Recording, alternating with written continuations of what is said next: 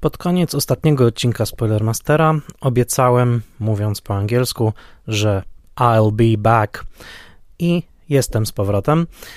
Z tej strony Michał Oleszczyk, Spoilermaster, podcast do słuchania po seansie.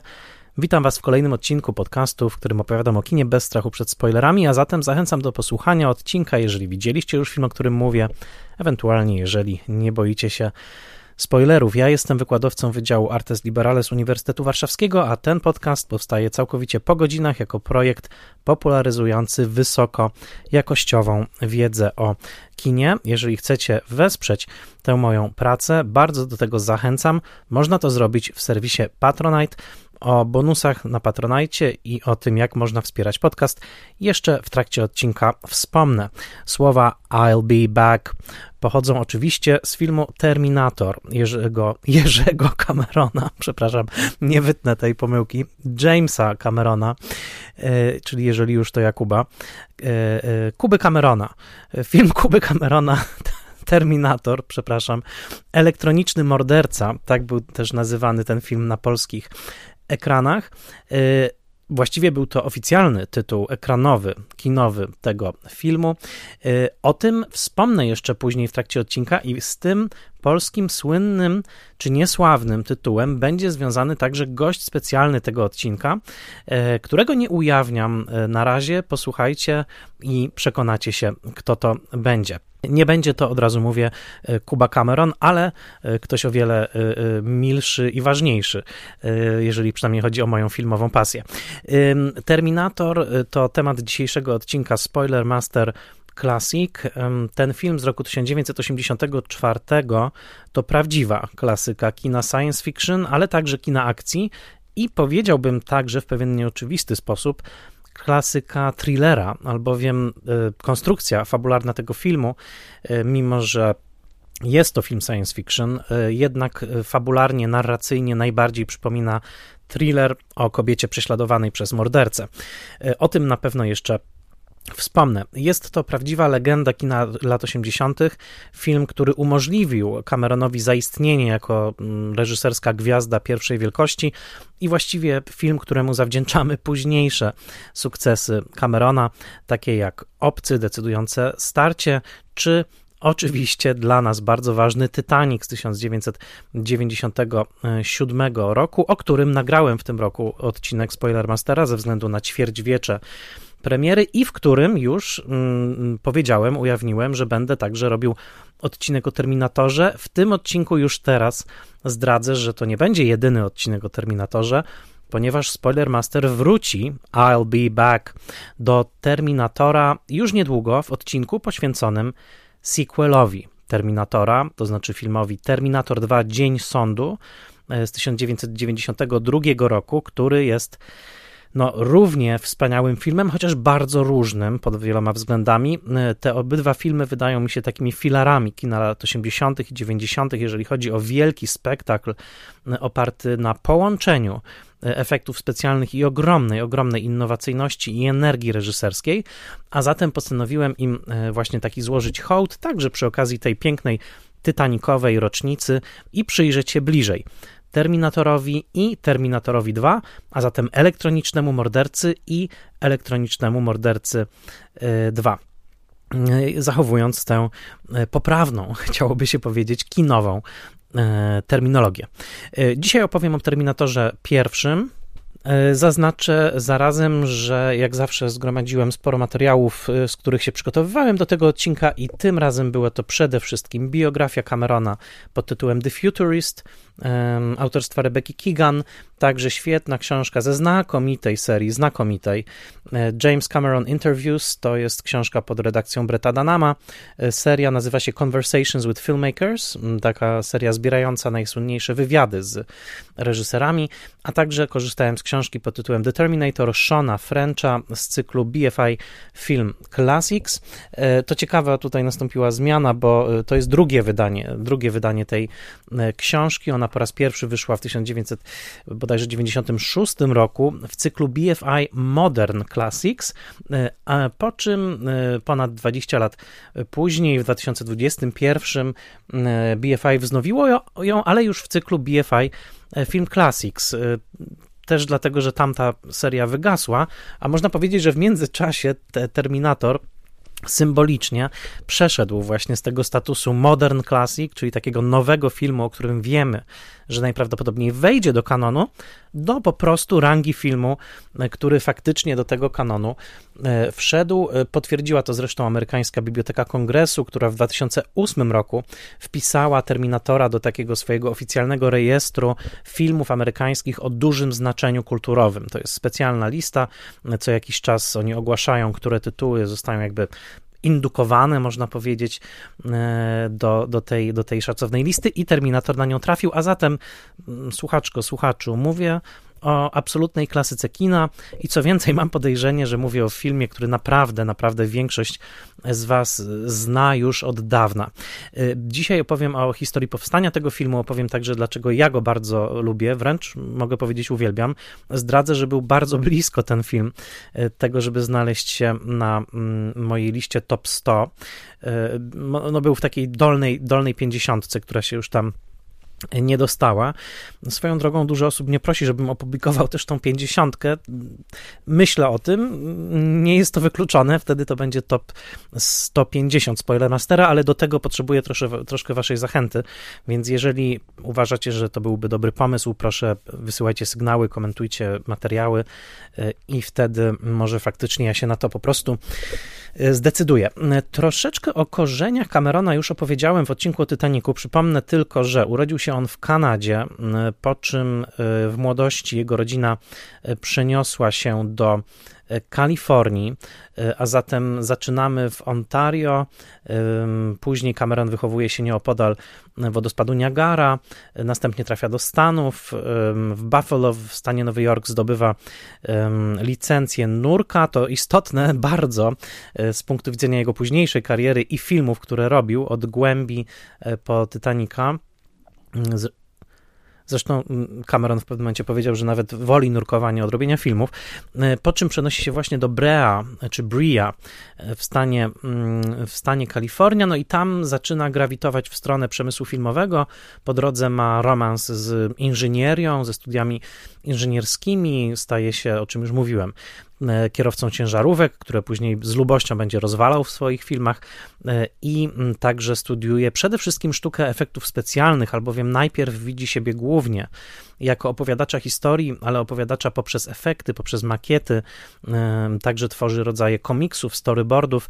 Jest niesłychanie wizualnym, wizualnym artystą, którego e, wrażliwość rodzi się właśnie w tym kalifornijskim słońcu i przy dużym, przy takiej dużej, dużej fascynacji kinem science fiction, e, przede wszystkim Kubrickiem 2001, ale także obcym ósmym pasażerem Nostroma Scotta, do którego później nakręci wybitną e, kontynuację i Cameron e, trafia w orbitę e, firmy e, New World, czyli firmy mm, Rogera Cormana, niezależnego producenta, który mm, stworzył cały model produkcji filmów klasy B, filmów tanich, sprawnie i szybko realizowanych przez bardzo głodne kina dzieciaki, tak można by powiedzieć, to znaczy młodych filmowców, którzy bardzo, bardzo chcieli pracować i nie przeszkadzało im, że będą pracować na gatunkach raczej pośrednich.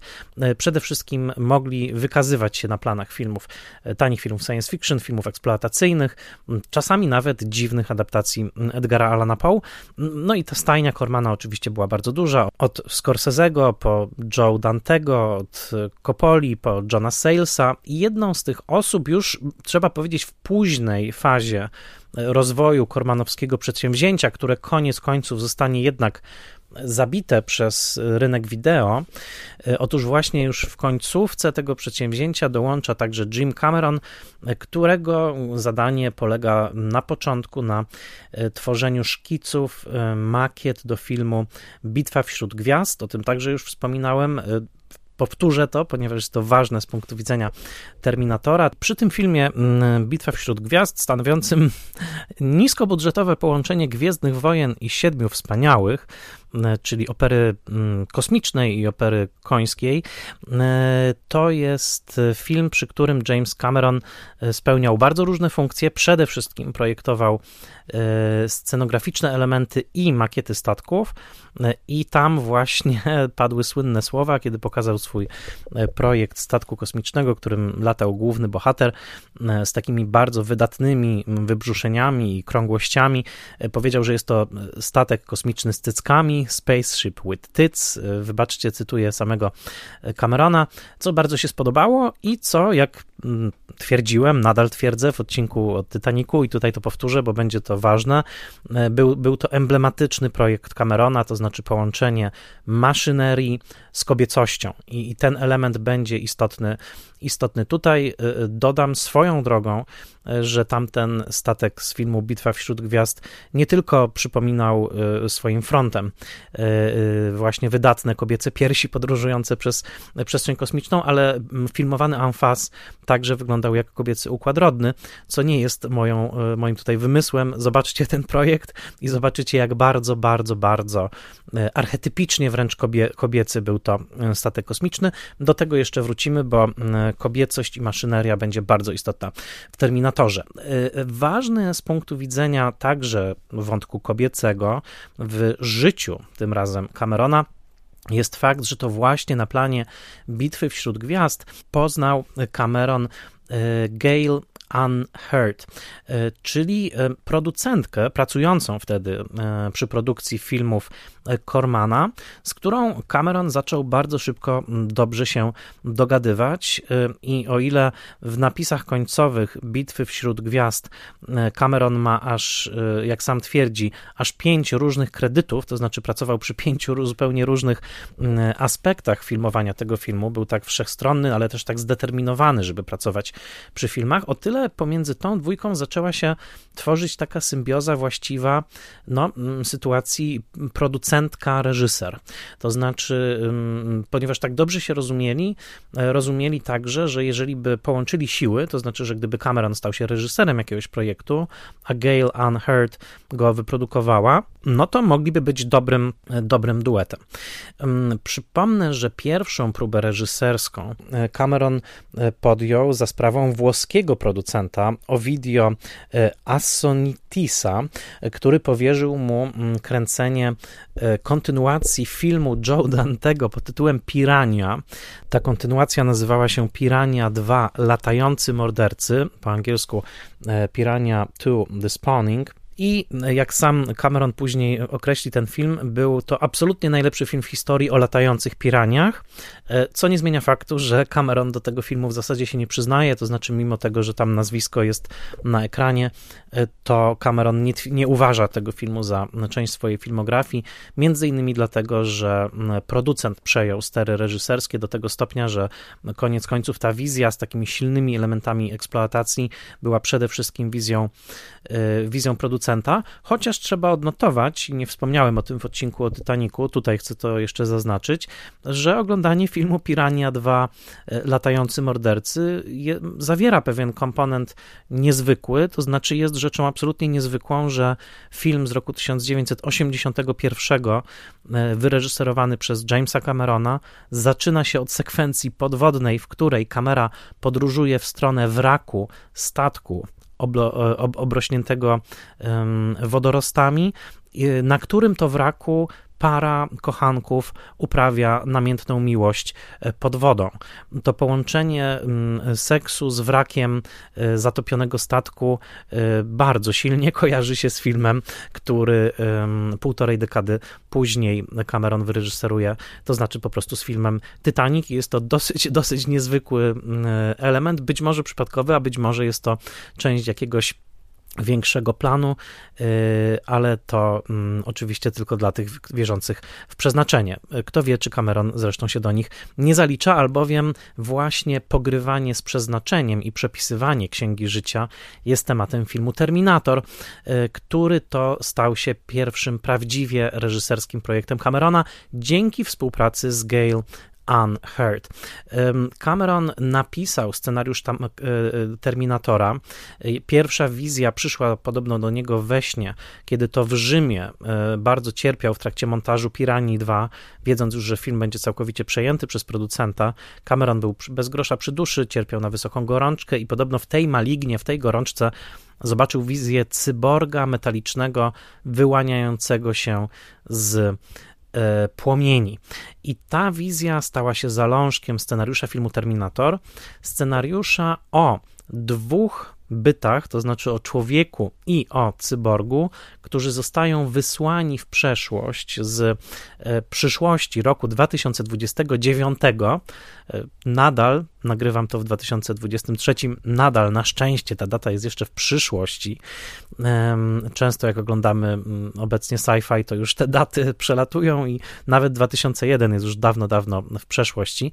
A zatem te dwa byty to właśnie e, cyborg e, grany przez Arnolda Schwarzeneggera i człowiek Kyle Reese grany w filmie przez Michaela Bina, którzy zostają wysłani do Los Angeles maja roku 1984 po to, aby, no właśnie, cyborg przyjeżdża z przyszłości, aby zabić Sarę Connor, przyszłą matkę Johna Connora, E, który będzie przywódcą ludzkości w walce z robotami. E, wedle mm, jakby uniwersum tego filmu w roku 1997 e, dochodzi do wojny pomiędzy maszynami i ludźmi. Maszyny AI, sztuczna inteligencja, wygrywa w dużym stopniu, niszcząc ogromne, ogromne połacie ludzkości, przy czym mm, ostaje się mały ruch oporu, którego przywódcą stanie się John Connor, doprowadzając zresztą ten ruch oporu do zwycięstwa. I właśnie tuż przed owym zwycięstwem tego ruchu ludzkiego oporu przeciwko maszynom, e, owa e, sztuczna inteligencja, czyli Skynet, postanawia wysłać tegoż Terminatora, czyli cyborga morderczego, granego przez Arnolda, do roku 1984, aby pozbył się e, Sary Connor. Oczywiście ludzie także wysyłają swojego posłańca. Tym posłańcem jest Kyle Reese, który ma zapobiec tej jak ktoś mówi tutaj, retroaktywnej aborcji i doprowadzić do tego, żeby jednak John Connor przyszedł na świat. E, piękna wstęga Mobiusa, którą tu narracyjnie wymyślił Cameron, polega na tym, że to właśnie Kyle Reese e, w trakcie nocy namiętnej miłości z Sarą Connor e, zapłodni ją i to on stanie się ojcem Johna Connora, co jest jednym z piękniejszych zakrętasów scenariuszowo-kosmicznych w ogóle chyba w historii sci-fi i zresztą dostarcza finału, e, kiedy to mały meksykański chłopiec robi zdjęcie polaroidowe e, Sarze Connor i okazuje się, że jest to dokładnie to samo zdjęcie, w którym zakocha się w przyszłości Kyle Reese, wpatrując się w twarz Sary Connor e, i to ta miłość, właśnie miłość do wizerunku tej kobiety doprowadzi go do podróży w czasie i do zapłodnienia właśnie jej owym synem, którym będzie Joe Connor, i tak dalej, i tak dalej. Jak sama e, Sarah Connor mówi w filmie, e, e, you can go crazy thinking about this, to znaczy ta piękna spirala narracyjna jest taka, że można długo, długo o niej dumać. Dopowiem tutaj tylko tyle, że w drugim filmie wszystko dojdzie do takiej sytuacji, w której de facto e, zdarzenia w teraźniejszości e, zostaną tak pięknie poukładane, że w przyszłości nie dojdzie do żadnej wojny z robotami. Innymi słowy, drugi film wykasowuje niejako pierwszy, ponieważ jeżeli w drugim filmie wydarza się to, co się wydarzyło, to znaczy, że nigdy nie nastąpi to, co wydarzyło, wydarzyło się w filmie pierwszym. E, you can go crazy thinking about this, ale to zostawiam nerdom sci-fi rozplątywanie tej e, e, czasowej pięknej mm, spirali. Ten scenariusz napisał właśnie Cameron. Gail Unheard bardzo w ten scenariusz uwierzyła jako producentka i ponieważ wiedzieli, że no, łączy ich wspólny cel, chcą ten film zrobić, E, Cameron sprzedał Gail Unheard prawa do tego scenariusza, uwaga, za kwotę jednego dolara, pod jednym warunkiem, że cokolwiek się wydarzy, to jeżeli ona ten film wyprodukuje, to on będzie reżyserem. I tak się rzeczywiście stało. E, on później po latach przyznawał, że trochę żałował, że sprzedał te prawa za owego jednego dolara, no ale dzięki temu film powstał i dzięki temu film powstał z nim jako reżyserem. Reszta jest historią.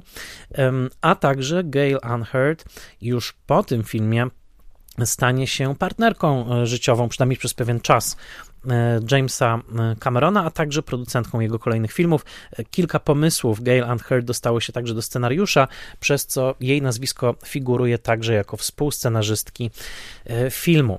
Przy czym warto pamiętać, że ta dwójka stworzyła przynajmniej na pewien czas parę wydawałoby się idealną i wydaje mi się, że też z tej ich synchronii, z takiego absolutnego dogadania się, y, także najprawdopodobniej pod kątem erotycznym, bo tak wygląda ich historia, że stali się parą, y, powstała taka niebywała spójność tej wizji. To znaczy tutaj była sytuacja, w której producentka i reżyser szli absolutnie ręka w rękę, a przy okazji tak się stało, że oboje mieli bardzo podobne temperamenty, jeżeli chodzi o y, rozrywkę, jeśli chodzi o poszukiwanie adrenaliny w życiu. Zacytuję teraz fragment książki Rebeki Keegan pod tytułem The Futurist, czyli owej biografii Jamesa Camerona. E, tak ona pisała właśnie o tej parze, czyli Gail Hurd i Jamesie Cameronie. Obydwoje byli uzależnieni od adrenaliny. E, jeżdżąc na spotkania dotyczące filmów, ścigali się w swoich samochodach. On w swojej Corvette, którą zakupił za e, pieniądze zarobione przy Terminatorze właśnie, czyli to się odnosi do tych e, tuż po Terminatorze, a ona w swoim Porsche. Wyobraźcie to sobie, jak ścigają się w swoich samochodach, kto pierwszy dojedzie na spotkanie, no jesteśmy jakby w filmie Camerona, chciałoby się powiedzieć, może w filmie Katrin Bigelow. O, przepraszam, to także jest partnerka Camerona, tylko trochę późniejsza. Rozmawiali, tutaj dalej cytuję um, książkę The Futurist, e, rozmawiali e, ze sobą przez samochodowe telefony, e, jeszcze nie komórki, jednocześnie przekraczając 120 mil na godzinę na autostradach wokół LA. Chodzili na randki, na których strzelali wspólnie z karabinów AK-47 i M16 na strzelnicach ulokowanych na pustyni, jeździli wspólnie konno i oczywiście wspólnie nurkowali. Na jednej z randek e, przelecieli się balonem, który zresztą roztrzaskali tuż e, za Palm Springs. E, jeżeli wyobrazicie sobie te randki, później jeszcze Cameron mówi, zawsze kochałem silne kobiety, jednocześnie w filmie, w filmach moich i w życiu, to były to dosyć szczególne randki i wydaje mi się, że tak jak podjąłem ten temat kobiety kameronowskiej w e, Titaniku, tak tutaj widzimy też źródła tego. To znaczy, źródłem oczywiście na pewno jest też postać matki Camerona, czyli Shirley, e, czyli kanadyjskiej mamy, która znajdowała czas i na wychowanie e, gromadki dzieci, i na malowanie w wolnych chwilach, i na zapisywanie się do takich kółek, można powiedzieć, samoobrony wojskowej z obozami w weekendy. E, I tutaj właśnie tam są pewnie gdzieś takie głębokie, głębokie psychologiczne korzenie tej fascynacji, ale Cameron faktycznie w swoich filmach także wystawia pomniki takim kobietom i oczywiście taki, taką kobietą jest Sarah Connor, grana tutaj przez Lindę Hamilton. Uwaga, później także partnerkę Jamesa Camerona, zresztą matkę jego pierwszego dziecka, co sprawia, że całość naprawdę uzyskuje niemal metafizycznego, e, metafizycznego charakteru. E, Linda Hamilton na naszych oczach, grając Sarah Connor, e, przeistacza się właśnie z kelnerki w fartuszku, która przyjeżdża co prawda do, co prawda do pracy na motorze. Honda Elite, tak pomógł mi zidentyfikować ten model, jeden z moich patronów. Natomiast już w pracy jest właśnie wtłoczona w ów fartuszek, jest poniżana przez klientów, nie radzi sobie właśnie w tej bardzo stereotypowej e, kobiecej roli, kobiety, która ma właśnie podawać do stołu, drzemie w niej coś zupełnie innego, drzemie w niej wielka siła i tą siłę pomaga jej odkryć e, Kyle Reese i w trakcie tego najpierw ona zostaje porwana przez niego, on wydaje się nawet jej stalkerem. W trakcie długiej jazdy samochodem przez Los Angeles, właściwie w trakcie długiego pościgu samochodowego, kiedy obydwoje są ścigani przez policję, Kyle Reese wyjaśnia jej, że tak naprawdę ona ma do spełnienia pewną dziejową rolę. Jest to niemalże jak takie świeckie przepisanie motywu zwiastowania, który znajdujemy w Nowym Testamencie. Otóż e, właśnie Linda Hamilton, Sarah Connor dowiaduje się, że urodzi Zbawiciela. Urodzi Johna Connora, inicjały JC, e, takie same jak Jezus Chrystus i takie same czy to przypadek, jak James Cameron. A zatem tutaj właśnie ta kobieta, na naszych oczach ta kobieta Cameronowska się rodzi, pod koniec jest już absolutnie silna, Kyle Reese ginie, co też jest istotne, że on nie staje się tym herosem, który właśnie musi uratować bohaterkę Camerona. Nie, on ginie, poświęca się wręcz e, dla niej, dla przyszłości, dla ich wspólnego dziecka, czyli Johna Connora, a ona zabija Terminatora ostatecznie, zgniatając go w wielkiej prasie do do metalu. Y, w wywiadzie dla pisma Film Comment, jakiego y, Cameron udzielił w 1985 roku, Cameron mówi o wymowie swojego filmu i mówi właśnie o bohaterce Lindy Hamilton. Najpierw jest zwykłą kelnerką, a później odkrywa, że ma potencjał, aby zostać światowym liderem, world leader.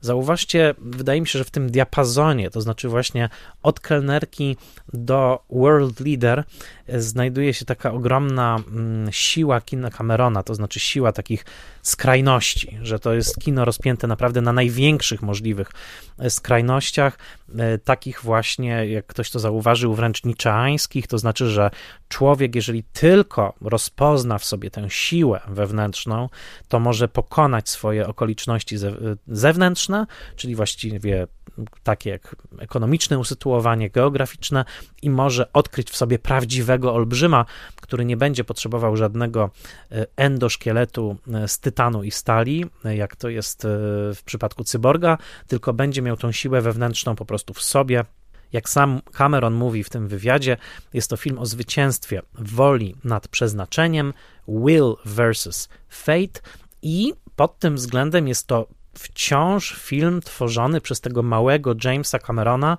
który w wieku 8 lat przeczytał o możliwości wojny nuklearnej i wziął tę możliwość na poważnie. Nie wyśmiewał się z żadnych szkoleń, takich, które kazały się chociażby chować pod ławkami w, w razie wybuchu jądrowego. On zawsze traktował to zagrożenie bardzo poważnie, ale co ważne, nie traktował tego zagrożenia w sposób fatalistyczny.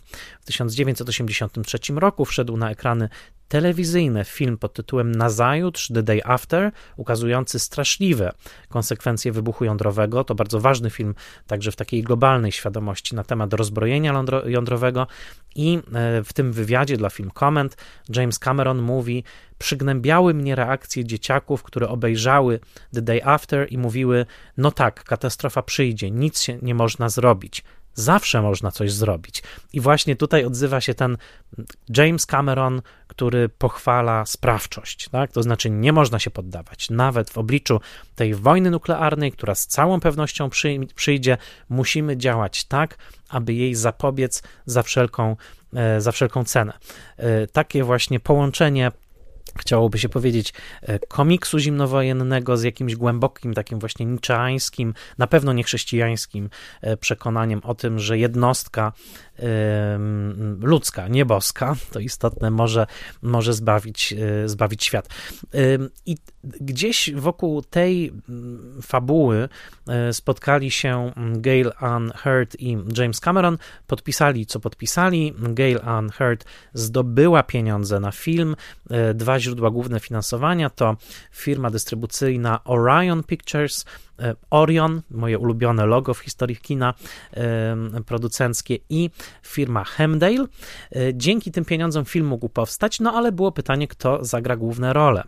I o ile na początku Cameron wyobrażał sobie jako tego złego Terminatora e, Jurgena Prochnowa, znanego z niemieckiego filmu Das Boot, który wówczas okręt Wolfganga Petersena święcił ogromne triumfy także w Hollywood, E, o tyle mm, ta koncepcja się e, trochę zmieniła i zagrał tę rolę jakże inny w swojej aparycji Arnold Schwarzenegger. E, ta decyzja castingowa okazała się kluczowa. Bardzo możliwe, że to ona przesądziła o wyniesieniu tego filmu do rangi współczesnego klasyka, ponieważ gdyby tę rolę zagrał Jürgen Prochnow, Terminator ów zły byłby jednym z nas, byłby człowiekiem taki jak, takim jak my, który nie wyróżniałby się w żaden sposób aparycją. Tymczasem, kiedy na ulicy nocnego Los Angeles ląduje nagi Arnold Schwarzenegger i zaczyna w mieście rozwałkę i polowanie na e, Sarę Connor, to nie jest to jeden z nas. Jest to żywa rzeźba, e, niemal Herkules. Aktor nawiązujący swoją aparycję do największych siłaczy kina, takich jak Johnny Weissmiller czy Steve Reeves, którego peany później będzie śpiewał e, dr Frank Enferter w Rockim Horrorze. Po prostu jest on atletą, wspaniałym, posągowym, no wyjętym jakby albo z wyobraźni klasycznej, gdzieś z korzeniami jeszcze pewnie greckimi, e, albo w ogóle mitologicznymi, prawda? Tytan, a z jednej strony także na pewno zakorzeniony w jakiejś wyobraźni okołoerotycznej naszej kultury, która e, lokuje właśnie postać takiego silnego mężczyzny gdzieś mm, w centrum, e, czy to mm, w wydaniu sztuki mm, o, zabarwieniu, o zabarwieniu hetero erotycznym, czy homoerotycznym, jak chociażby słynny Tom of Finland, to właśnie ten siłacz sprawia, że Terminator staje się opowieścią archetypiczną. To już nie jest jakiś tam Terminator, który przyjeżdża do naszej rzeczywistości, tylko jest to właśnie e, no, filmowy, mm, filmowy heros. E, Arnold Schwarzenegger był początkowo niechętny, Cameron też nie był przekonany, e, czy rzeczywiście to jest dobry, dobry wybór. Okazało się to wyborem idealnym, który przeszedł do historii, między innymi te, dlatego, że linijki wypowiadane austriackim akcentem przez Schwarzeneggera stały się bardziej kultowe niż nawet Cameron zamierzał, ponieważ słynne I'll be back to właśnie linijka stąd i gdyby ją wypowiadał inny aktor, a już broń Boże, gdyby wypowiadał ją amerykański aktor z idealną angielszczyzną, to na pewno te linijki nie przeszłyby do takiej klasyki około kampowej, jaką koniec końców stały się owe dialogi Terminatora w kulturze popularnej na e, całym świecie. A zatem dobrzy bogowie kina czuwali także nad tym aspektem terminatorowej produkcji. Pamiętajmy przy tym filmie o jednej rzeczy. Był to film raczej niskobudżetowy. Najpierw zaprojektowano jego budżet na 5 milionów dolarów, w końcu rozrosło się to do 6 milionów, ale nie był to film, który e, mógł przebierać w środkach technicznych wedle kaprysu twórców. Cały film powstawał dzięki połączeniu pewnej nowoczesnej wizyjności i efektów, które faktycznie poszerzały w ogóle arsenał tego, co na ekranie jest możliwe, bo kiedy patrzymy na, e, zwłaszcza na sceny, gdzie Terminator zdziera sobie kawałek twarzy, grzebie i wycina sobie własne oko, odsłaniając to mm, tytanowe poszycie wewnętrzne z laserowym światełkiem zamiast źrenicy, to wszystko oczywiście są sceny, jakich wcześniej kino nie widziało i ogromna zasługa charakteryzatora i mistrza efektów specjalnych Stana Winstona, który te efekty e, zaprojektował.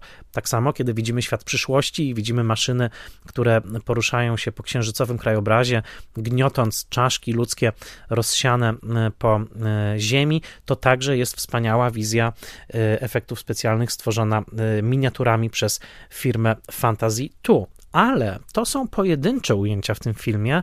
95% ujęć w tym filmie to po prostu fotograficzna rzeczywistość nocnego Los Angeles, nocnych klubów, takich jak Tech Noir, czyli technologiczne noir, obecny w tym filmie, podpowiadające trochę krytykom, jak nazwać ten nurt, który Terminator starał się stworzyć i zdefiniować, to po prostu wnętrza mieszkań, mieszkania, w którym właśnie żyje średnio zarabiająca kelnerka ze swoją przyjaciółką, to brudne posterunki policji z lepiącymi się ścianami, to samochody nie pierwszej nowości i świeżości.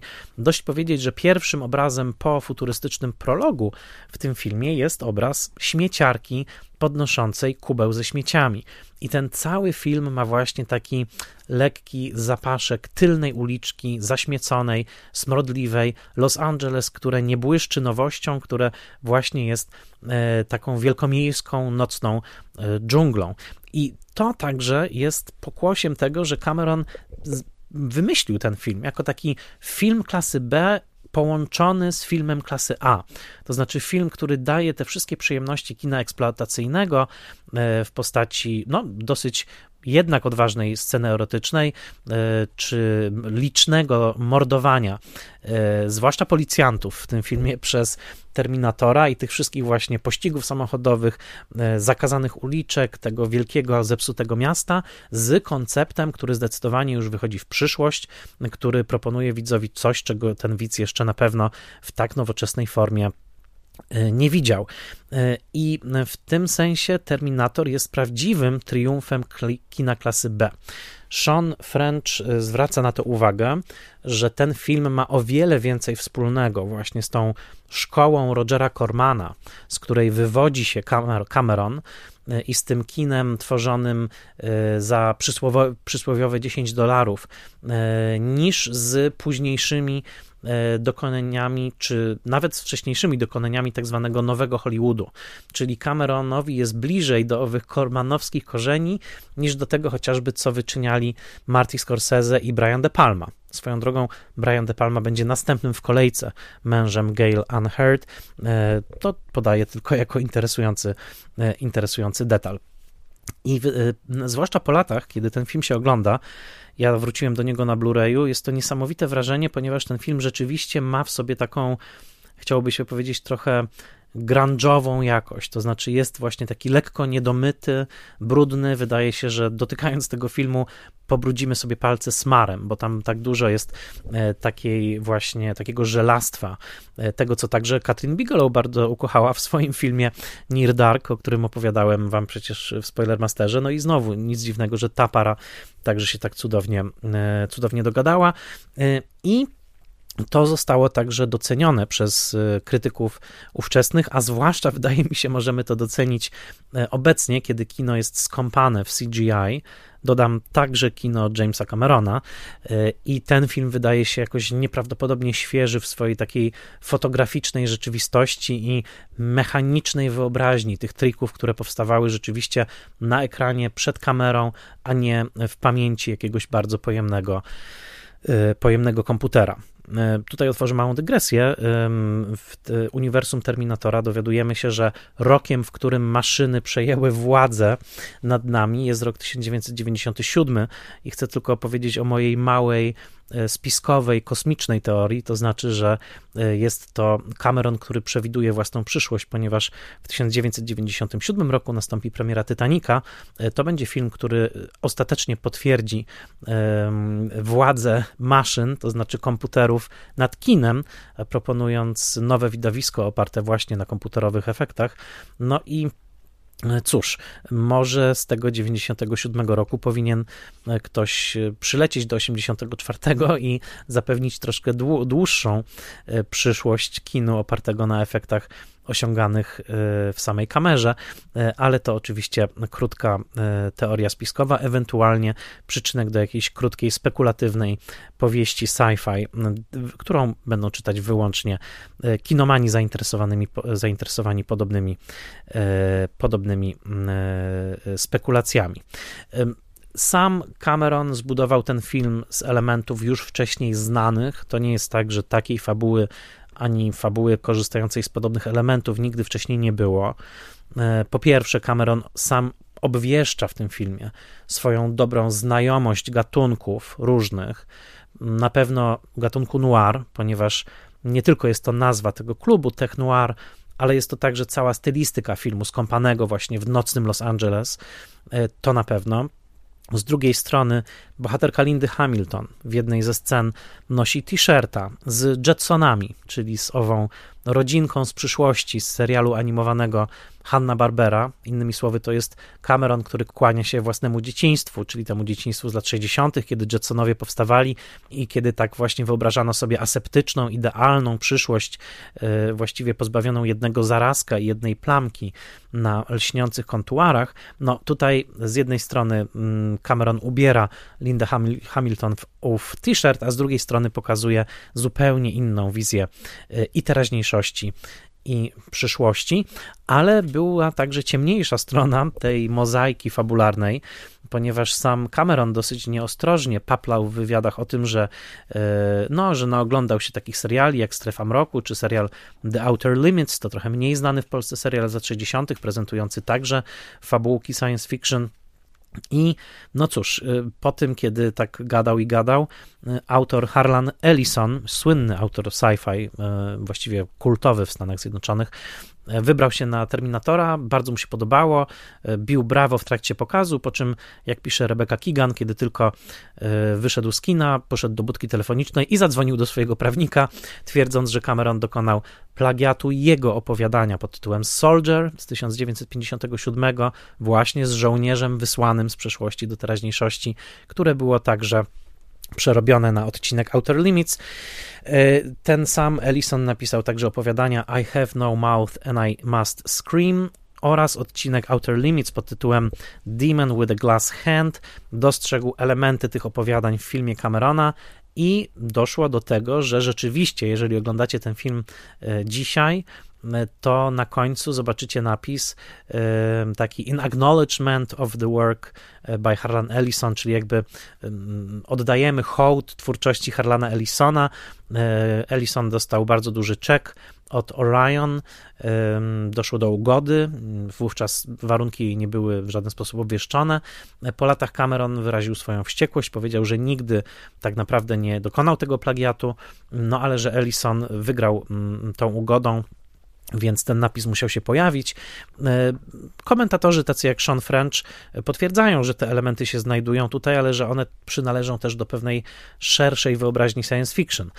Sean French podaje m.in. odcinek Star Treka pod tytułem City on the Edge of Forever, który także zawiera podobny element jak opowieść Camerona, więc no, ta kontrowersja toczy się od wielu lat i możecie znaleźć ogromną ilość materiałów, włącznie z wideo na YouTubie, które porównuje fragmenty Ellisona z Terminatorem i można powiedzieć tak, coś w tym jest, tak jak coś w tym jest, że Satyajit Ray napisał scenariusz, który był bardzo podobny do późniejszego filmu E.T. Spielberga, ale tak do końca trudno złapać Camerona za rękę i powiedzieć, że faktycznie dokonał bezmyślnego plagiatu. Bardziej, myślę, posłużył się pewnymi motywami, e, które były szeroko zakorzenione w kulturze i uczynił je naprawdę swoimi, e, swoimi własnymi. Film, i to chcę bardzo mocno podkreślić, jest bardzo oryginalny w swojej wizji, łącząc właśnie te elementy futuryzmu, grunge'u, bardzo nowoczesnej techniki, tego idealnego, błyszczącego endoszkieletu z tą brudną, usmarowaną E, rzeczywistością, jest bardzo oryginalny w kreacji kobiecej bohaterki, zdecydowanie, ale tym, co robi największe wrażenie w Terminatorze, także po latach, jest ogromna dynamika tej wizji i detaliczność jej kreacji. E, dotyczy to takich elementów jak pościgi samochodowe w tym filmie, bardzo dynamiczne, świetnie sfilmowane na ulicach nocnego Los Angeles, nawiązujące do filmu Waltera Hilla pod tytułem The Driver. Cameron był wielkim fanem Hilla, był z nim także w kontakcie, co zaowocowało szansą napisania scenariusza e, obcych decydującego o starcia. I tutaj widać ten prawdziwy hołd Camerona dla dobrze zrealizowanych scen pościgów samochodowych, których mistrzem dla niego był właśnie Walter Hill, ale właściwie w każdym zakątku tego filmu możemy dostrzec takie pasusy, które są wyobrażone i zrealizowane na ogromnym poziomie detalu, e, takiego szczegółu, świetnie przemyślanego, znakomicie osiągniętego, czasem mm, faktycznie środkami dosyć kosztownymi, a czasem środkami bardzo prostymi i taką magią filmową, mm, sztuczkami optycznymi, w których także Cameron był świetny po tych e, latach terminowania nomen omen na planach u Rogera Cormana. Aktorzy podeszli do zadania bardzo poważnie. Michael Bean miał dosyć takie trudne wyzwanie, bo z jednej strony był nominalnym bohaterem, to znaczy to on podróżował z przeszłości, żeby uratować Sarę Connor, więc wedle stereotypowej narracji to on powinien być jej zbawcą. Tymczasem on się wydaje od pewnego momentu słabszy od niej. Na początku to on prowadzi samochód, później to ona prowadzi samochód. W trakcie sceny erotycznej to ona jest na górze, to też jest tutaj mocno zaznaczone. E, odsyłam do sceny erotycznej w, Tytoni w Titanicu, gdzie Kate Winslet dominuje nad Leonardo DiCaprio, mówiąc do niego z troską ty drżysz. E, tutaj te wszystkie elementy są, więc Michael Bean miał taką paradoksalną rolę, bo wydawałoby się, że będzie to rola właśnie dla y, macho, dla silnego męskiego bohatera, a tutaj ta siła zostaje trochę przełamana. Z jednej strony wizerunkiem Schwarzeneggera, a z drugiej strony ogromną siłą właśnie e, na naszych oczach rodzącą się siłą postaci e, Lindy Hamilton. E, Bean był tak ciężko przygotowującym się do roli aktorem, że także korzystając z pewnego opóźnienia, bo film był o kilka miesięcy opóźniony, kiedy cała ekipa czekała, aż Schwarzenegger skończy filmować sequel do filmu Conan, Bean mówił, że przygotowując się do swojej roli właśnie jako żołnierza ruchu oporu, czytał ogromnie dużo o, uwaga, oporze w getcie warszawskim, e, że to były jego lektury tamtego czasu. Właśnie naczytał się mnóstwo o warszawskim getcie II wojny światowej. E, myślę, że ta wiedza rzuca trochę nowe światło na e, te sceny dziejące się w 2029 roku, kiedy Bean krąży wśród wygłodzonych dzieci w tej takiej postapokaliptycznej, strasznej rzeczywistości. Jeżeli spojrzycie w jego oczy, domyślcie sobie właśnie ten błysk tej historycznej wiedzy i znowuż się okazuje, że link pomiędzy Hollywoodem i środkową Europą, bardzo nam bliską, e, tak często tragiczną, jest większy niż by się nam e, wydawało, ponieważ tutaj, no właśnie, e, to Michael Bean inspirował się historią getta warszawskiego, ale takich szczegółów jest oczywiście tutaj o wiele, wiele więcej, na czele z samym Terminatorem, to znaczy z tym, jakim przemianom na przestrzeni tego filmu ulega ciało Schwarzeneggera.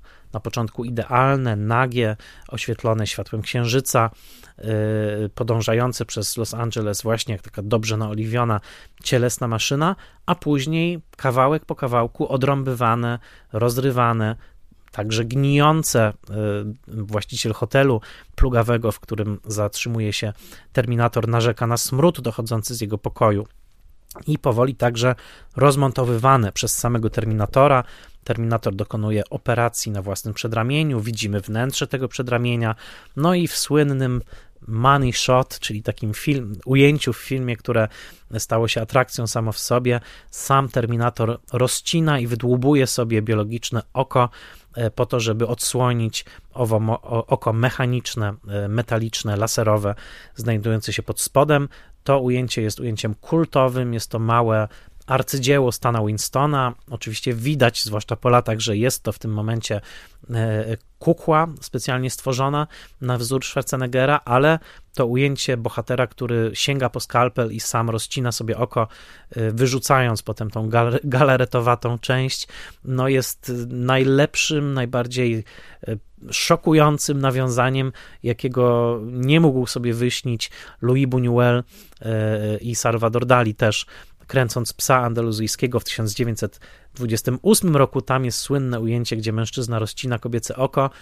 Cameron przebija ten surrealistyczny obraz właśnie wizją robota, cyborga, który wycina sobie biologiczne oko i wrzuca je do, e, wrzuca je do zlewu. Jest to klasyczny moment e, e, takiego portretowania makabrycznej cielesności na ekranie kina światowego. Y, przy czym absolutnym arcydziełem jest końcówka filmu, w, którym, w której Sara już walczy sama po śmierci Kyla Risa z owym endoszkieletem, którego nie da się zabić, y, który podąża za nią mimo wszystko, y, który nawet przepołowiony zaczyna pełznąć w jej stronę, wspierając się na przedramieniach, ciągnąc za sobą rozerwany korpus. To są sceny rzeczywiście porażające, do dzisiaj świetne w oglądaniu.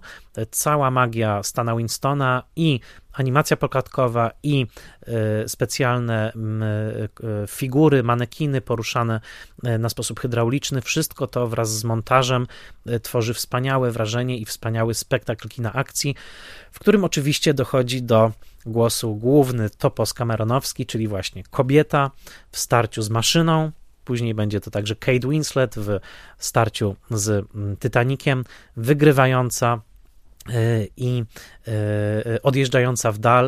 E, znowu, tak jak w Titaniku, domyślamy się, że Rose nosiła później dziecko Jacka Dawsona, tak tutaj Jacka, tak jak tam Jack, prawda, ginie, tak tutaj także Kyle Reese ginie, spełnił już swoją funkcję i w finale to Linda Hamilton odjeżdża w dal z tą świadomością tego, że jak sama mówi, nadchodzi burza, ale ona jest w tym momencie już samowystarczalna. Ona donosi to dziecko, to dziecko będzie zbawicielem, a obraz, w którym ona z jednej strony gładzi ciążowy brzuch, z drugiej ma w ręku srebrny pistolet, jest absolutną apoteozą kobiety kameronowskiej, to znaczy właśnie jest to kobieta jednocześnie osadzona w swojej biologiczności, kobieta matka, Przypominam także matkę w filmie Obcy decydujące starcie, gdzie dwie matki ze sobą walczą, matka obcego i matka mm, Sigourney Weaver.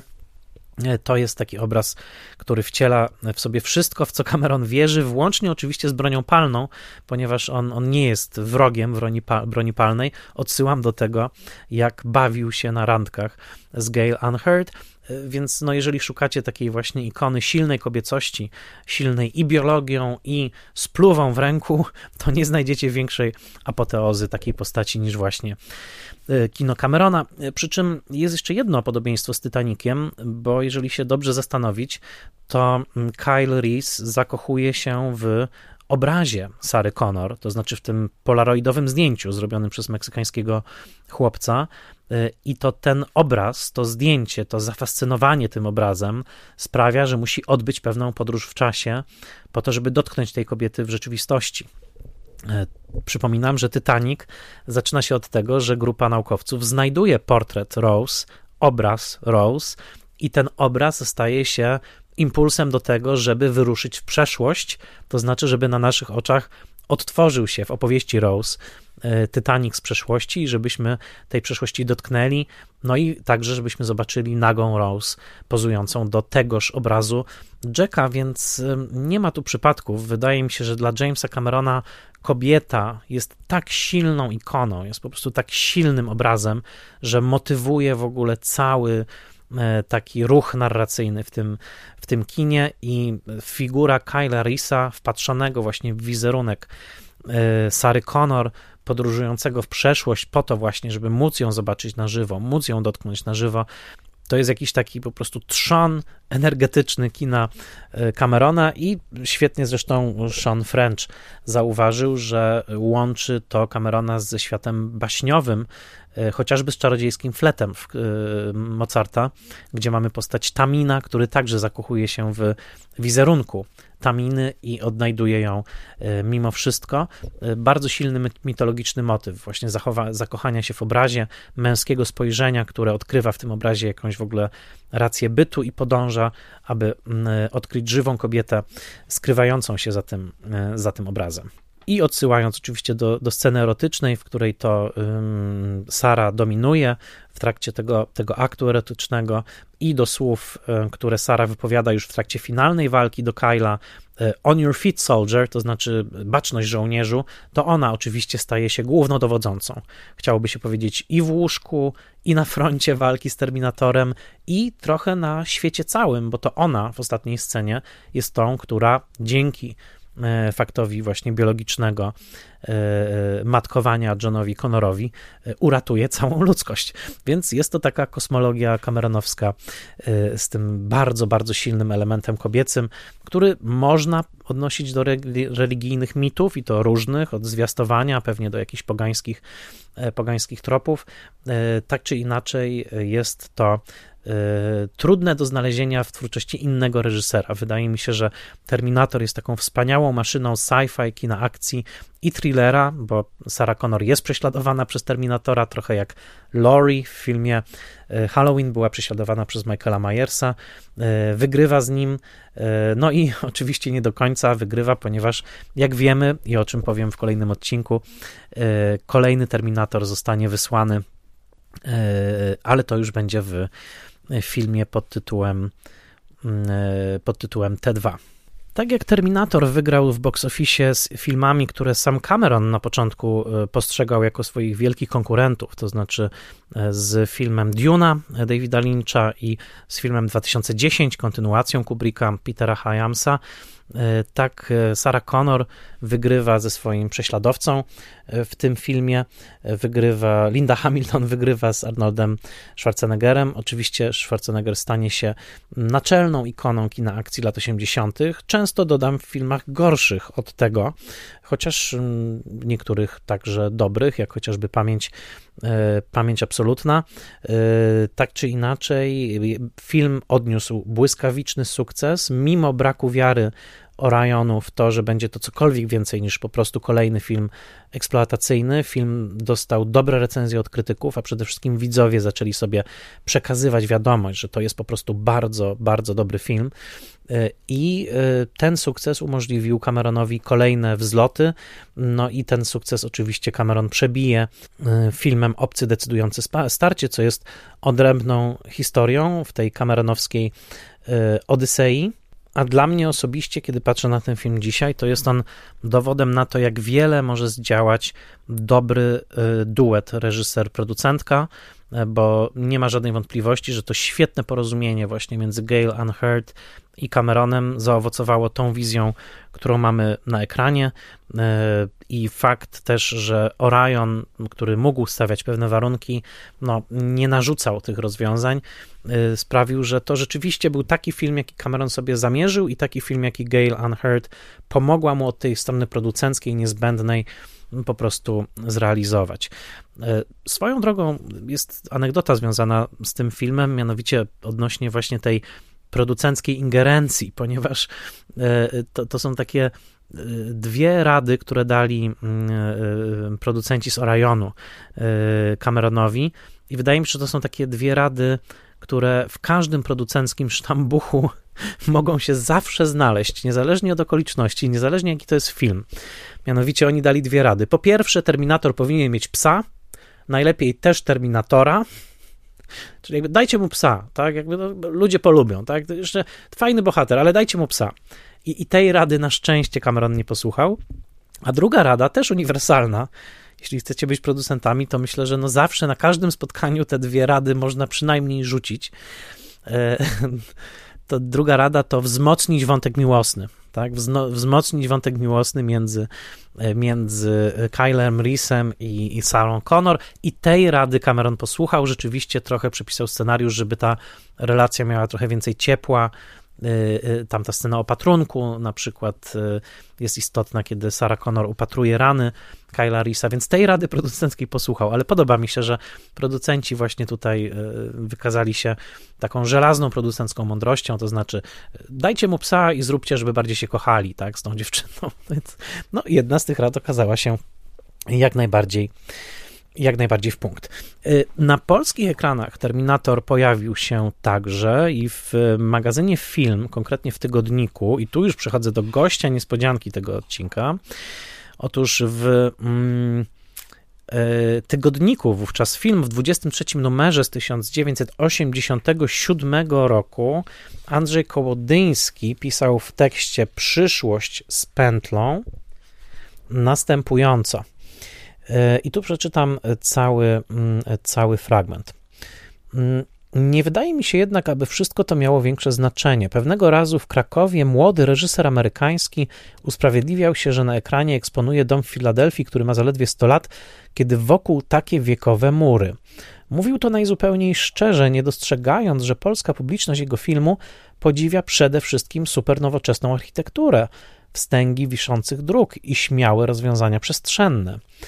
Mamy chyba do czynienia z czymś podobnym. Kulturowe aluzje w filmie Camerona wydają się rozbrajająco naiwne, często pretensjonalne. Podziw wywołuje natomiast wszystko, co wywodzi się z najgłębszej tradycji amerykańskiego kina rozrywkowego.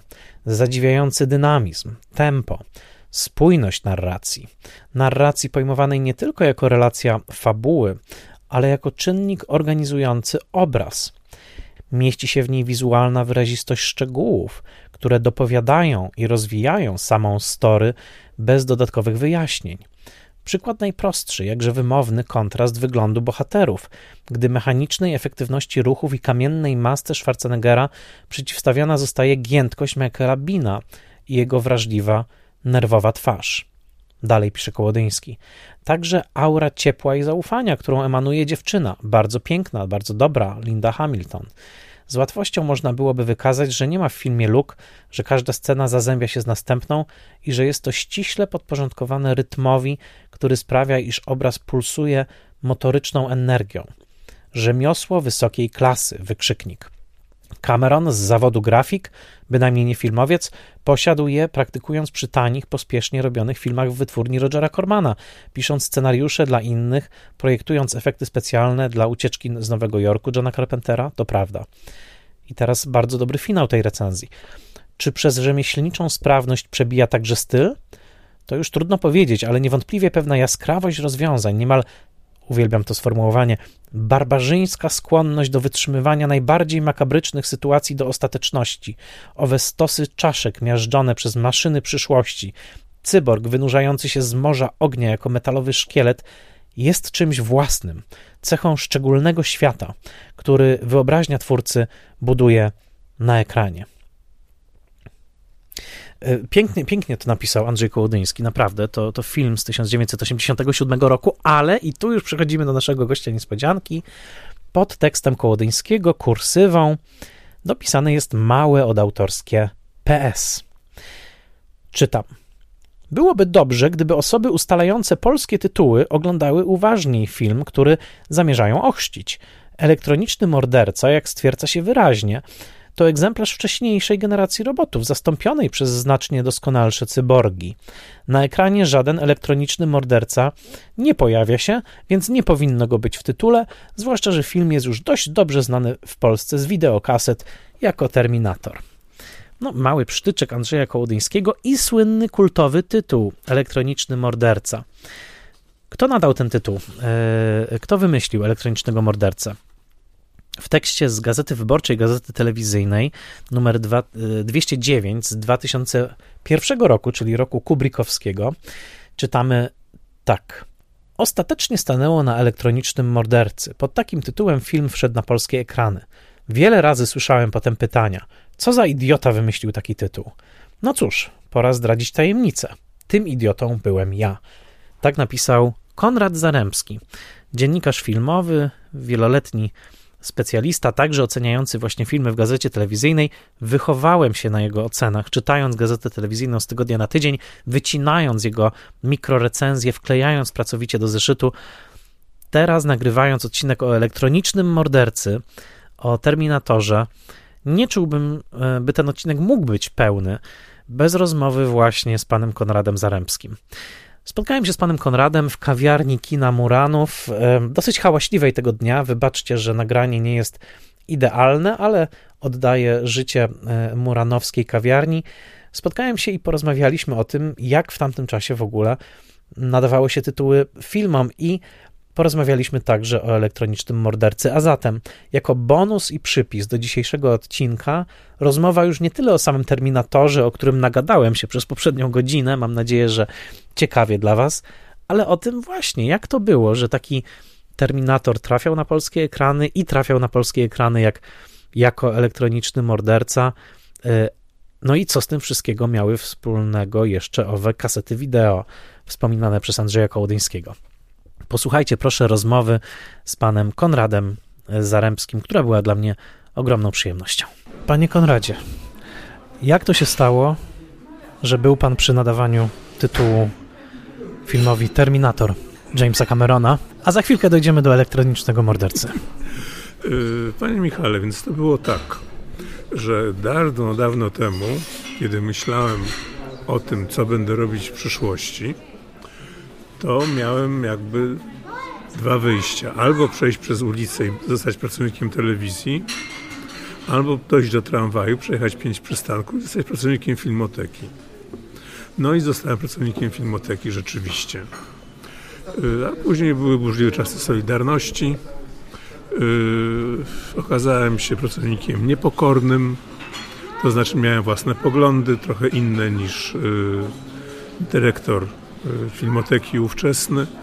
No i y, w wyniku akcji grona towarzyszy, używam słowa towarzysze nie przypadkiem, w wyniku grona towarzyszy wylądowałem nagle na Mazowieckiej w przedsiębiorstwie dystrybucji filmów, skrót PDF. Dosyć dzisiaj znany, ale nie dotyczący tego właśnie.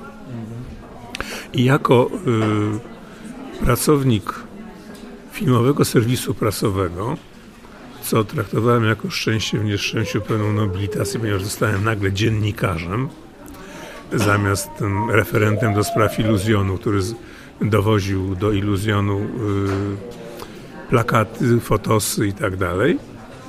Zostałem dziennikarzem i jako dziennikarz filmowego serwisu prasowego, to, jest, to było takie specjalne pismo dla kierowników kin i dziennikarzy, które zawierało streszczenia, które zawierało y,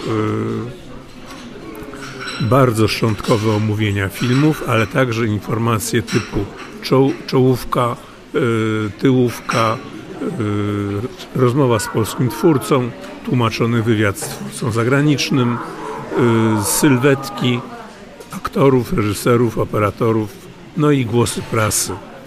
Pamiętam głos prasy o filmie Rój, kiedy kolega Oskar Sobański, wielkie nazwisko, jeśli chodzi o krytykę filmową i ruch DKF-ów swego czasu, napisał, tłumacząc jakiegoś e, złośliwego krytyka francuskiego, że w roju jest tyle strachu, ile pod babciną pierzyną.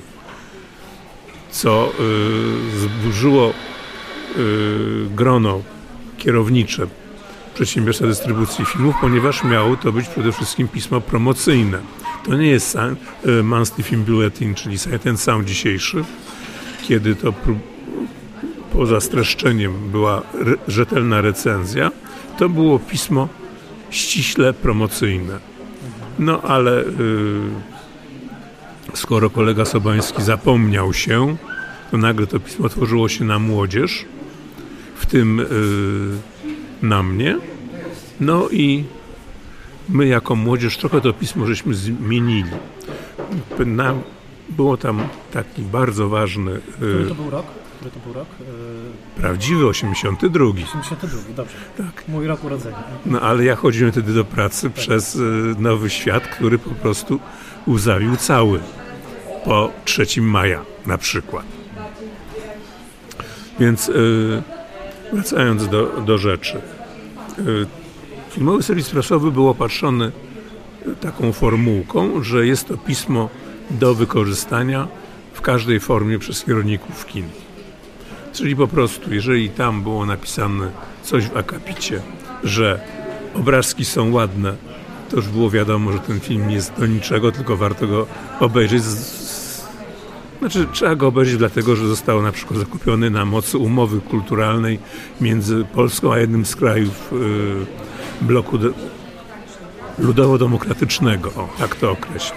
No, a w momencie, kiedy y, to grono autorów y, zmieniło się i zaczęły tam się tam powstawać prawdziwe y, sylwetki, czyli pełna filmografia, 106 tytułów na przykład, y, tytuły polskie, to też była istotna sprawa. Dla filmów, które były pokazane w telewizji, taka y, filmograficzna gratka się zrobiła i nagle to pismo zaczęło być ciekawe. Czy pamięta Pan, jeszcze zanim przejdziemy do tytułów, czy pamięta Pan z jakich źródeł przede wszystkim korzystał Pan weryfikując te rozmaite informacje, daty, filmografię? Czy to była, czy to był, nie wiem, na podstawie księgozbioru filmoteki, leksykonów, które tam wtedy były? Y, jak pan pracował, dodam dla naszych młodych słuchaczy, bez internetu? Jakby to powiedzieć, Puławska 61, ten zbiór, który był wówczas dostępny, jest dostępny dzisiaj. Czyli y, Master Film Bulletin przede wszystkim, no ale też Telerama y, i inne pisma francuskie, które zamieszczały program telewizyjny i sylwetki i rozebrane zdjęcia, które sekretarz redakcji miesięcznika Kino wycinał subtelnie i układał na swoje okładki tylne. Efekt był taki, że pewnego dnia Telerama poinformowała miesięcznik Kino, że nie będą im przysyłać darmowych egzemplarzy. No ale oczywiście byliśmy zapobiegliwi yy, i RSW Prasa Książka Ruch zapewniła prenumeratę trzech egzemplarzy na redakcję. Zresztą nie oszukujmy się, film również i ekran również korzystali z tego źródła. Przechodząc do samego nadawania tytułów, no bo też dla naszych młodszych słuchaczy, filmy, zwłaszcza zachodnie, docierały do nas często z mniejszym albo większym opóźnieniem. Y, jako pewien gorący towar, tak? To były filmy, które publiczność chciała, chciała oglądać. Y, czy przed nadaniem tytułu odbywała się specjalna projekcja, żeby zapoznać się z tym filmem, już nie z opisu, ale faktycznie z ekranu? Jak to wyglądało? Ile tam było osób? Jaka była atmosfera na tych pokazach? Bardzo jestem ciekaw. Panie Michale, to było tak. Yy, myśmy uczestniczyli w tych pokazach jako redakcja filmowego serwisu prasowego. Po prostu trzeba było film obejrzeć, żeby go w sposób właściwy yy, opisać. Był autor z miasta, tak zwany, i yy, redaktor serwisu, który ten film miał później przygotować ten tekst do druku.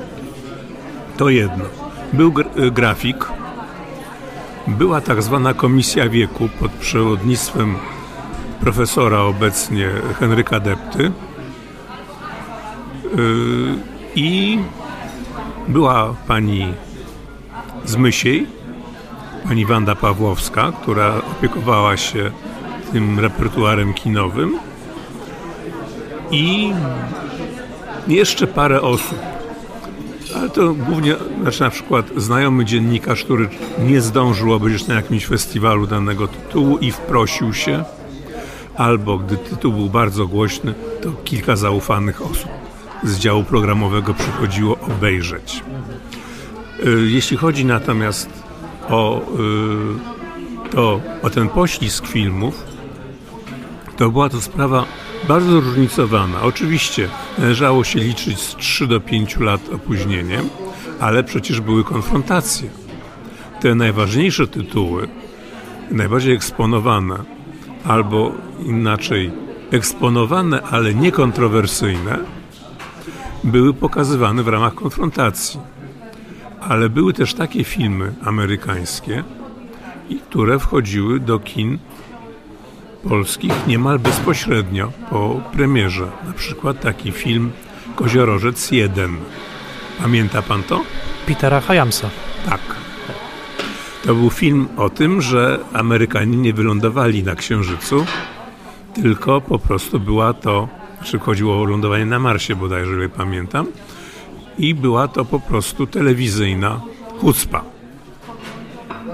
Więc taki, ten film tego rodzaju wchodził poza kolejnością. Zresztą yy, głośny film telewizyjny The Day After też wszedł na polskie yy, ekrany polskich telewizorów bardzo, bardzo szybko po światowej premierze. To był ten film ostrzegający przed wybuchem wojny, wojny jądrowej. To był film o, o skutkach wybuchu wojny jądrowej. Głównym zadaniem komunizmu była, podkreślam, walka o pokój. Dokładnie. Jak u Orwella wojna jest pokojem. E, a proszę, do, do, uchwyćmy się na chwilę tego Terminatora jako, jako pewnego przykładu. E, czy pamięta pan ten dzień, kiedy ten film przecież, przecież nie artyst, wtedy nie patrzono na niego jako artystyczny, tak? Patrzono nie, na niego jako film komercyjny. Czy pamięta pan ten seans, tę rozmowę, kiedy właśnie Terminator stał się elektronicznym mordercą? Panie Michale, to było tak. Po każdym takim pokazie, który kiedyś nazywał się propagandą, a później pok pokazem programowym, yy, jedna z koleżanek z działu programowego czytała listę, nie było napisów jeszcze. Yy, pani Pawłowska na przykład podchodziła i mówi, ale te kurwy to proszę wykreślić. No, wchodziło po prostu, znaczy to była taka cenzura, łącznie z cenzurą napisów przyszłych. No i y, były sugestie, żeby to czy tamto y, usunąć, czego nam, ale nie było to publicznie. Mówiono to po prostu y, w kuluarach. W każdym razie zbieraliśmy się w kuluarach w gronie y, plastyka, y, już, nie, już bez cenzorki, plastyk, redaktor piszący, znaczy redaktor prowadzący dany tytuł w serwisie i pracownicy działu programowego. No i padło pytanie, no to jak go nazwiemy? Przy czym to pytanie nie padało zawsze przy każdej projekcji, bo było i tak, że filmy zostały nazwane w trakcie y, wstępnej kwalifikacji na jakimś wielkim festiwalu.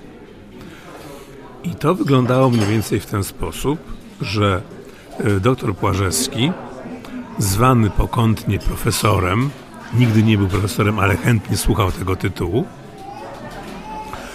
yy, zbierał wokół siebie grono dziennikarzy, którzy z różnych polskich redakcji znaleźli się na festiwalu i w trakcie albo czekania na samolot, albo podróży y, pociągiem ustalano, jakie tytuły będą nadawane.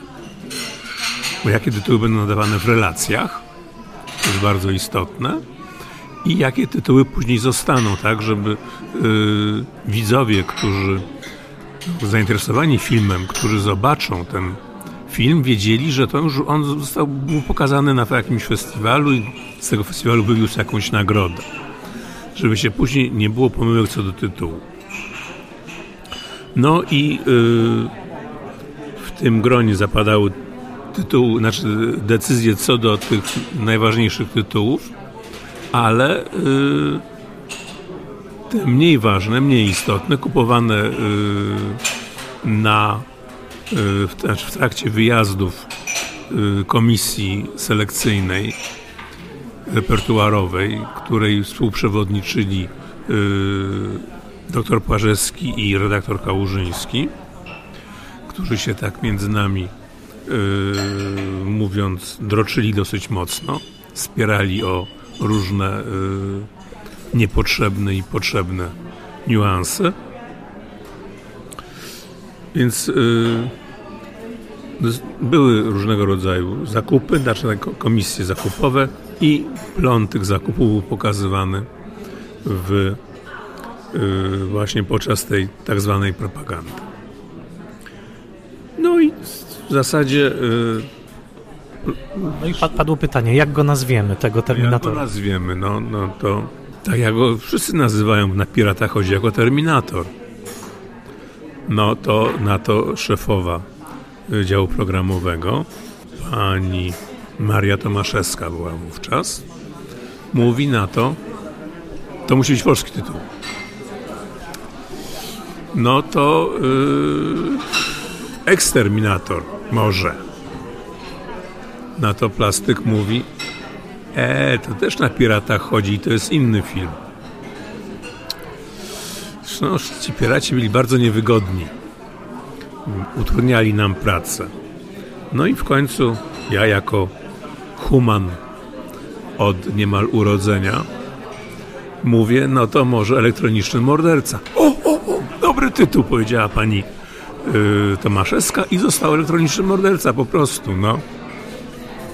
Ale przyznam szczerze, że to nie jest jedyny tytuł z wesołych tytułów Zna pan taki film, żeby nie przekłamać, wibru...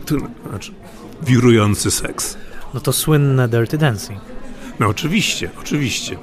No więc yy, wirujący seks został wirującym seksem yy, w trakcie takiej narady, kiedy to w ramach yy, odświeżania repertuaru, czyli zamiany repertuaru ideologicznego zgodnego ze z ideologią stanu wojennego, sprowadzono pod koniec lat 80. kilka tytułów, delikatnie mówiąc, wybuchowych. Między innymi Emanuel.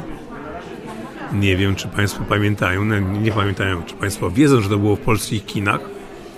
I Wielkie Żarcie też było w polskich kinach. No, yy, no i między innymi był ten Dirty Dancing, no i jedna z koleżanek z serwisu rzuciła, no to może wirujący seks. To się też bardzo spodobało. A później było, no yy, nie chcę mówić, no ale porównując yy, do dzisiejszej, jakby to powiedzieć, do dzisiejszych czasów, to się stało memem. To się stało wręcz kultowe, użyję jeszcze tego słowa, a proszę powiedzieć, kiedy po raz pierwszy zetknął się Pan z oporem bądź krytyką wobec elektronicznego mordercy? Ja nie pamiętam, czy to nie było wtedy, kiedy Imperial wypuścił yy, kasetę. Mam pyta- jest Pan jedyną osobą, którą mogę o to zapytać, więc pytam, bo jest parę tytułów, które mnie też fascynowały. Może akurat był Pan przy, przy ich nadawaniu. Zawsze ceniłem fakt, że film Tutsi pozostał filmem Tutsi, że nie wymyślono żadnego czy Lucyna to dziewczyna. Czy pamięta pan być, być może ten, ten moment, kiedy Tutsi właśnie wchodziło na ekrany? Ja, ja oglądałem Tutsi. Yy, nie pamiętam, czy pisałem tekst o Tutsi, czy, czy tylko oglądałem. Podejrzewam, że to raczej był jeden z tych łatwych tytułów, które można yy, po prostu yy, łatwo opisać. Ale yy, nie, to ja pisałem Tutsi. Nie szata zdobi człowieka w końcu. Tak, no właśnie. Znaczy, n- n- ale jak cię widzą, tak cię... Znaczy nie suknia zdobi człowieka, ale jak cię widzą, tak cię piszą. No, tak. tak, to, to, to pamiętam. A proszę powiedzieć, czy pamięta pan jeszcze jakieś takie właśnie tytuły, które może sprawiły trochę kłopotu, bo oczywiście mi w pamięci rozbrzmiewają pewne, na przykład Gremliny rozrabiają, to też jest inny przykład. Oj, z tymi gremlinami to na, na, na pierwszy to były gremlinsy. W ogóle pytanie, czy y, używać liczby mnogiej angielskiej, czyli mówić gremliny. Mam, mam tego mnóstwo, zresztą, mój Boże, y, już inna epoka, orbitowanie bez cukru. To też pan? Nie, nie, nie, nie, nie, to już mówię inna epoka. Ja już wtedy y, pracowałem w filmie i y, zostałem zaproszony po starej znajomości, bo też miałem epizod z, z ITI w swoim życiu, krótki, dwumiesięczny. No ale się po prostu lubiliśmy, więc zostałem zaproszony na ten pokaz i byłem świadkiem, skąd się to wzięło to orbitowanie bez cukru. Po prostu była grupa sześciorga młodych ludzi, którzy y, dowiedziawszy się, że nagrodą jest gitara elektryczna Fendera, y, po prostu zaproponowali taki tytuł. No i ten tytuł podobno, jak słyszałem, y, w języku młodzieżowym coś wówczas znaczył. Mam jeszcze jeden fascynujący tytuł z lat 80., y, mianowicie zawsze poetycki wydawał mi się polski tytuł filmu Jamesa Lee Brooksa Broadcast News. Telepasja. Tak, telepasja, ale przy tym nie byłem. Przy tym nie byłem, niestety nie wiem, kto na to wpadł. Być może y, ktoś z dyrektorów na przykład, albo no, nie chcę mówić, że y, ekipa, która pojechała do Stanów kupować, bo to, bo to jest też os, os, osobny rozdział. A proszę mi jeszcze powiedzieć, tak bardziej próbuję sobie wyobrazić atmosferę tamtego czasu, właśnie lat 80. No, taki schyłkowy PRL, tutaj te filmy tej reganowskiej Ameryki, prawda? Terminator, te widowiska, które uwodziły wtedy publiczność, na które waliły drzwiami i oknami. Czy jak Państwo oglądaliście te filmy jako pierwsi no. w kraju, no czy czuliście, że, że nie wiem, że, że coś zaraz się zmieni, albo że w tych filmach jest jakiś taki przekaz, który sprawi, że nie wiem, za chwilkę będzie inaczej. Czy jak, jak się wtedy te filmy odbierało, zanim jeszcze publiczność mogła na nie zareagować? No więc przede wszystkim chodziło o to, że y, repertuar był jaki był, że potrzebne były lokomotywy, które uciągną ten repertuar i pewne, y, jakby to powiedzieć, odstępstwa były akceptowane. Wie pan, y, to były czasy, mówię na przykład o końcu lat 70., kiedy z powodu braku jednej części za kilka dolarów stawała produkcja w fabryce półprzewodników Tewa i zbierał się y, komitet dzielnicowy, bo Tewa była na Służewcu, czyli podlegała y, dzielnicy Mokotów, gdzie zastanawiano się, co zrobić, jak te 5, 10 czy tam 20 dolarów zdobyć. Bo trzeba było wystąpić z preliminarzem i uzasadnić i tak dalej, i tak dalej. No może w przyszłym roku w budżecie się znajdzie te 20 dolarów. przedsiębiorstwo dystrybucji filmów, a później yy, jest centrala dystrybucji filmów, w zależności od tego, skąd wiał wiatr, yy, bo różnie to bywało, bo raz były to centrale, innym razem były przedsiębiorstwa. Więc yy, w przedsiębiorstwie yy, były konfrontacje, a Filmoteka Narodowa miała swój festiwal archiwów, który się nazywał Festiwalem Narodów. Kinematograf Narodów, o, tak się nazywał. I ten kinematograf narodów pewnego razu yy, sprowadził za jakąś symboliczną kwotę yy, wejście smoka. I pokazano to w iluzjonie, który wówczas mieścił się w kinie Polonia, czyli w teatrze u Krystyny Jandy obecnie. I mimo tego, że milicja dzielnie broniła drzwi, to drzwi już nie było. Pękły drzwi pod naporem jakiejś takiej dziwnej, dziwnego kina. To nikt tego nie wiedział, o co tutaj chodzi, a naród wiedział. I naród się stawił. Proszę mi powiedzieć, bo tutaj przede mną leży zeszyt z wycinkami, które zbierałem pracowicie jako, jako dziecko de facto. Miał Pan swój ogromny wkład tak naprawdę w edukację filmową całego pokolenia, mówię to zupełnie e, bez żadnej przesady. E, pan pomagał nam odkrywać historię kina, opisując te filmy i w kinie, i w innych miejscach, i w gazecie telewizyjnej. Jak Pan teraz ogląda filmy? Jak, jak, jak Pan sobie radzi w tym zalewie setek tytułów, które się wylewają ciągle z naszego telefonu, z naszego ekranu, platform cyfrowych. Może ogląda Pan już mniej, a może Pan ogląda to, co już zna, czy nadal Pan lubi odkrywać coś zupełnie nowego? Oglądam to, na co mam ochotę. Nie muszę oglądać science fiction, które mnie wkurza. Nie muszę oglądać komiksów. Nie muszę oglądać horrorów, zwłaszcza takich, które yy, tryskają krwią. Jeśli, jeśli prowadzę zajęcia na temat horroru, to pokazuję dzieciakom na przykład e, wstręt Polańskiego. Albo pokazuję im y, psychozę. I mówię o tym, o czym, o czym są te filmy. Wie pan, kiedyś pokazując y, stare komedie, pokazałem dzieciakom y, ich noce. Panie Konradzie, ostatnie moje pytanie jest takie. Jeszcze szukam cały czas i nie mogę znaleźć. O, to, to są rzeczy, które, które dla mnie były ważne. Mianowicie w miesięczniku, miesięczniku podkreślę, film, e, by, przez pewien czas też polecano filmy telewizyjne i z dużym wyprzedzeniem. Z dużym wyprzedzeniem. Można było kupić, nie wiem, 1 maja numer majowy i tam już było nawet czasami z dwumiesięcznym wyprzedzeniem zapowiedź tego, co tam będzie w telewizji o, na przykład 29 E, e, września, prawda, o 23. Pan też brał w tym udział, tak mi się wydaje. Yy, w miesięczniku film już nie. Już nie. Już nie. Ale teraz powiem panu tak, że w dawnych, dawnych czasach yy, między świętami a Nowym Rokiem na czołówce gazet był yy, się artykuł co zobaczymy w kinach. No i yy, było wymienione wszystkie 160 tytułów zagranicznych, które będą w przyszłym roku na ekranach. No i trafność była gdzieś tak w 95%. Jaką ma Pan radę dla młodego kinomana dzisiaj, który zaczyna w ogóle wchodzić w ten, w ten filmowy świat? Jak, jak, co by Pan takiego sobie powiedział?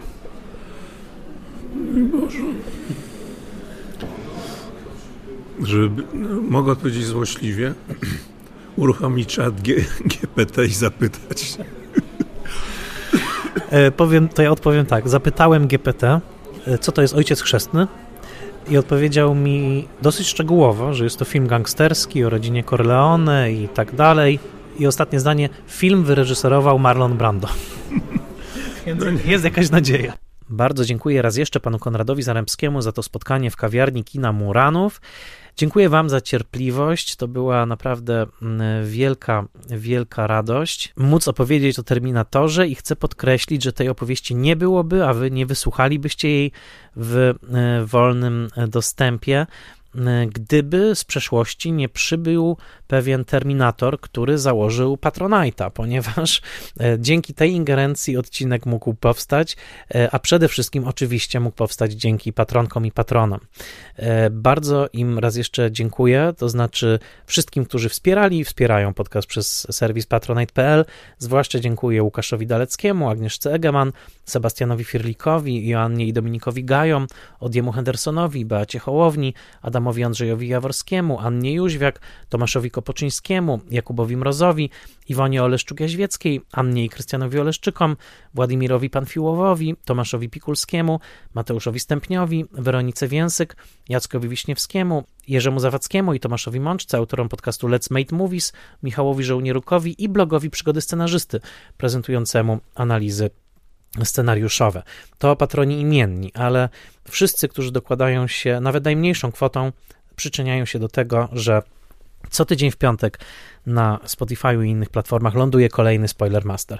Jeżeli możecie wesprzeć mnie w ten sposób, bardzo o to proszę. Jeżeli nie możecie, proszę szerujcie podcast. Dla wszystkich patronów i patronek e, z odpowiednich progów przygotowane są odpowiednie bonusy, dlatego bardzo, bardzo Was także zachęcam do otrzymywania Spoilermaster newslettera, potężnego newslettera cotygodniowego, a także do uczestnictwa w Spoilermaster webinarze na żywo i do aktywności w grupie Spoilermaster Patron, e, która także się rozrasta. E, raz jeszcze Wam dziękuję. To był odcinek o Terminatorze Jamesa Camerona i oczywiście Spoilermaster mówi Wam I'll be back. Do usłyszenia.